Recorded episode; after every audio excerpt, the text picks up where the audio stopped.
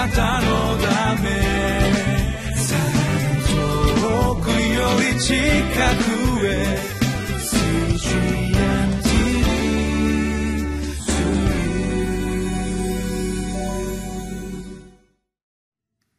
皆さんこんにちは。リビングライフの時間です。今日は5日、聖書の箇所は歴代史第2、8章1節から16節。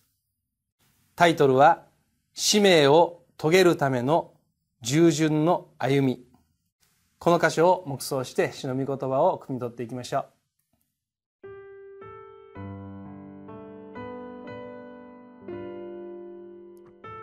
歴代史第2、8章1節から16節。ソロモンが主の宮と自分の宮殿を20年かかって建て終わったとき、ソロモンは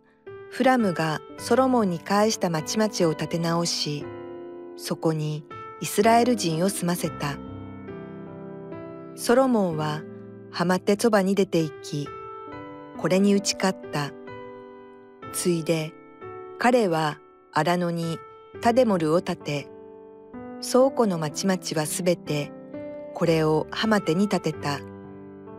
さらに彼は上ベテホロンと下ベテホロンを建てた。これは城壁と門と貫抜きのある防備の町々であった。バーラテおよびソロモンの所有のすべての倉庫の町々、戦車のためのすべての町々、騎兵のための町々、ソロモンがエルサレムやレバノンやすべての領地に建てたいと切に願っていたものすべてを彼は建設した。イスラエルの出でないヘテ人、エモリ人、ペリジ人、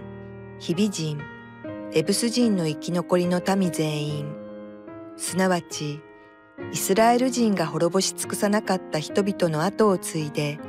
この地に生き残った彼らの子孫にあたる人々を、ソロモンは苦役に徴用した。今日もそうである。しかし、ソロモンはイスラエル人を自分の仕事をさせる奴隷にはしなかった。彼らは戦士であり、彼の補佐官の長であり、戦車隊と騎兵隊の長であったからである。また、ソロモン王に属する者で、監督をする者の長は250人であって、民を指揮していた。ソロモンはパロの娘を、ダビデの町から彼女のために建てた家に連れ上った。私の妻はイスラエルの王ダビデの家に住んではならない。主の箱を迎え入れたところは聖なるところだからであると彼が言ったからである。それからソロモンは彼が玄関の前に建てた主の祭壇の上に主のために全焼の生贄を捧げた。すなわちモーセの命令通りに毎日の日課によりこれを捧げ、安息日ごとに、新月の祭りごとに、年3回の礼祭、すなわち種を入れないパンの祭り、7週の祭り、仮用の祭りごとにこれを捧げた。彼はその父ダビデの定めに従い、祭司たちの組分けを定めてその務めに就かせ、レビ人もその任務に就かせ、毎日の日課として、祭司たちの前で賛美と奉仕をさせた。門衛たちもその組分けに従って、おのおのの門に立たせた。神の人ダビデの命令がこうだったからである。彼らは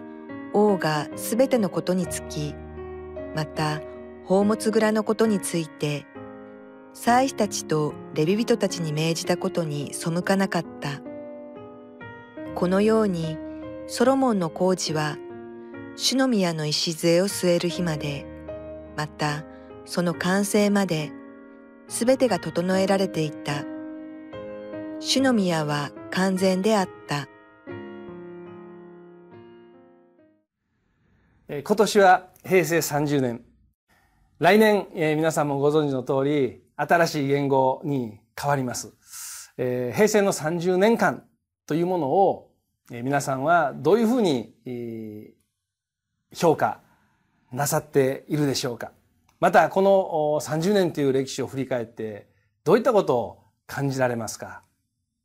今日この聖書の箇所を読んだときに一節にこうあります。ソロモンが主の宮と自分の宮殿を20年かかって建て終わったとき。私はここを読んだときにこの20年という年数がすごく印象深く思いました。ソロモンは神殿、そして自分の邸宅を20年かかって完成させました。この20年という一つの歴史の区切り、これが長いのか短いのか。現代の私たちにとって家を建てるというのはあっという間の出来事ではないかなと思います。一年もかからないうちに家はどんどん建っていきます。ソロモンは20年をかけたということですけれども、しかしその20年の後にしっかりと完成しているということも読み取れるわけですね。そういったことを考えていましたときに、はたと今日の私たちイエス・キリストを信じるすべてのものは聖霊の宮だと聖書が語っていることを示されました。その時に自分自身のことを問われました。私は16歳になる前にイエス・キリストを信じることができました。そして洗礼を受けました。かれこれ約37年間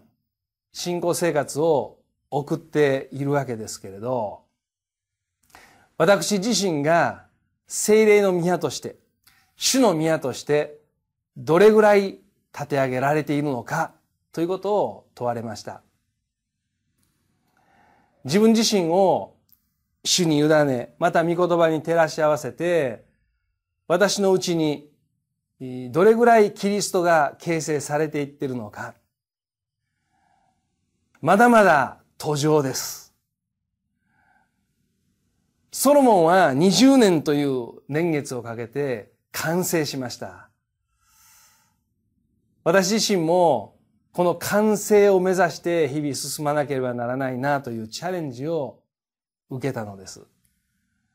それと同時に、また私は子供たちがいるわけですけど、最初の子供、長女ですが、数年前に20歳になりました。この子育てという面において、子供たちの関わりの中で、彼らの中にどれぐらいキリストの命を、分け与えていっていることができているかな。彼らがどれぐらい主の宮として立て上げられているかな。こちらもまだ途上なんですよね。子供に対する信仰の継承っていうことが本当に必要だ、大切だということを主から気づかされて、この数年来本当にそのことに力を注いで、思い込めて、生きてきてはいます。ですから、そのために、まず自分自身の信仰も見直さなければならないということで、御言葉と取り組んできているわけですけども、大切なことは、完成を目指すということかな。そしていつも意識を持って自分自身を主の宮として立て上げていく。今日も御言葉によって私は主の力を得ている。主に似るものと変えられている。そういう確信を持って歩んでいきたいな。そのように思っています。自分自身を主の宮として立て上げることも、またその信仰を子供たちに、そして子供たちという場合、それは決して肉親の肉の子供、家族として肉体を持って生まれてくる子供だけではなくて、教会の中でイエス・キリストを信じる子供たち、新しく神の国に生まれてくる人々、そういう人たちにもしっかりとこの信仰を伝えていかなければならない。その中心はやはり御言葉である。そしてその責任をいつも担ってるんだっていうことを今日この箇所からチャレンジを受けました。20年というのは長いようで、でも振り返れば私自身は本当にあっという間だなというふうに感じています。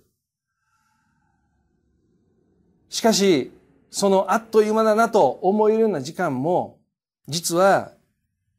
小さな時間のコツコツとした積み上げであるということを覚えれば、日々の QT に取り組むこと、日々主の御言葉を読み、黙想し、また主に祈ること、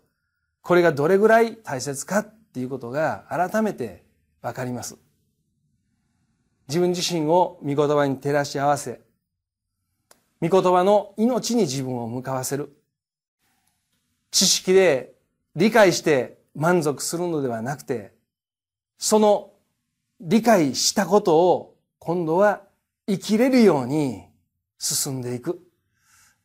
このコツコツとした作業をしっかりとやり遂げたいと思います。ソロモンは完成しました。私も完成を目指して前進したい。まだまだ途上ですけれども、一歩一歩、日々、主の前に忠実に歩んでいきたい。そのように意を新たにいたしました。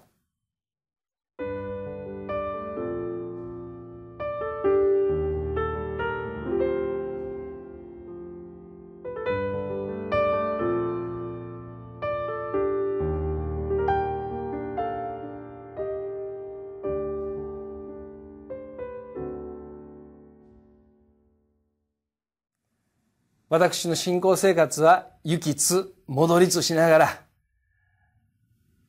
いろいろと困難もあり、苦しみの中を通りながらでも、